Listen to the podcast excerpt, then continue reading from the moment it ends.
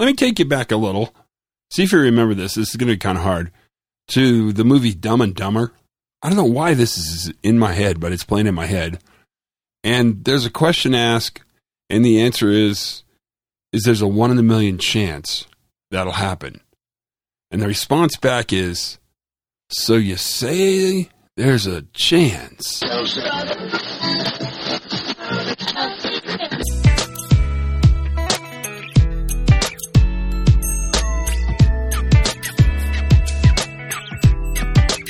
Hey everybody, pre-accident investigation safety moment. It's Todd. How are you? Hello, hello, hello. I saw many of you just this week.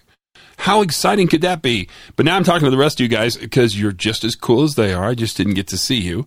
Um, the one in a million quote is kind of an interesting quote because what I want to talk to you about today in the old safety moment is the idea that we can't manage really high risk critical work based upon this notion of probability. So everybody knows, I guess it's worth saying again, but everyone, uh, if you do some kind of risk matrix, you're not really managing risk because that's not how it works. You're managing resource. You're managing how much resource I'll put towards this risk. If it's high risk and it matters, I should spend all the money in the world, right? I mean, ask Southwest Airlines, ask uh, ask the FAA in the United States. They'll tell you they've just had some recent examples of this. The crazy thing is, is what we're learning is that this idea of managing risk based upon probability is really a way to sort of uh, manage the balance of efficiency versus thoroughness, as Erik Hollnagel would say. Right? It's a it's a resource management tool, but it's not an incredibly good reliability tool. So here's what we're going to say. If it's of consequence and it matters, we don't manage high risk critical operations based upon probability. You never manage uncertainty based upon uncertainty.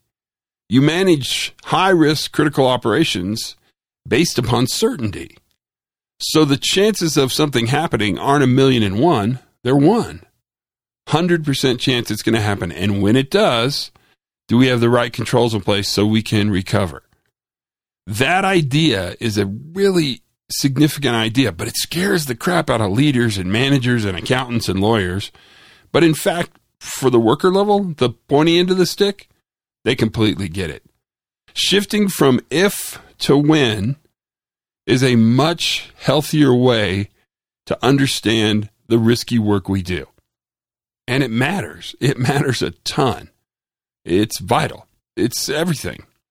And that's the safety moment for today. Learn something new every single day. Bet you did today. Have as much fun as you possibly can. Be kind to each other, please. That always makes a huge difference.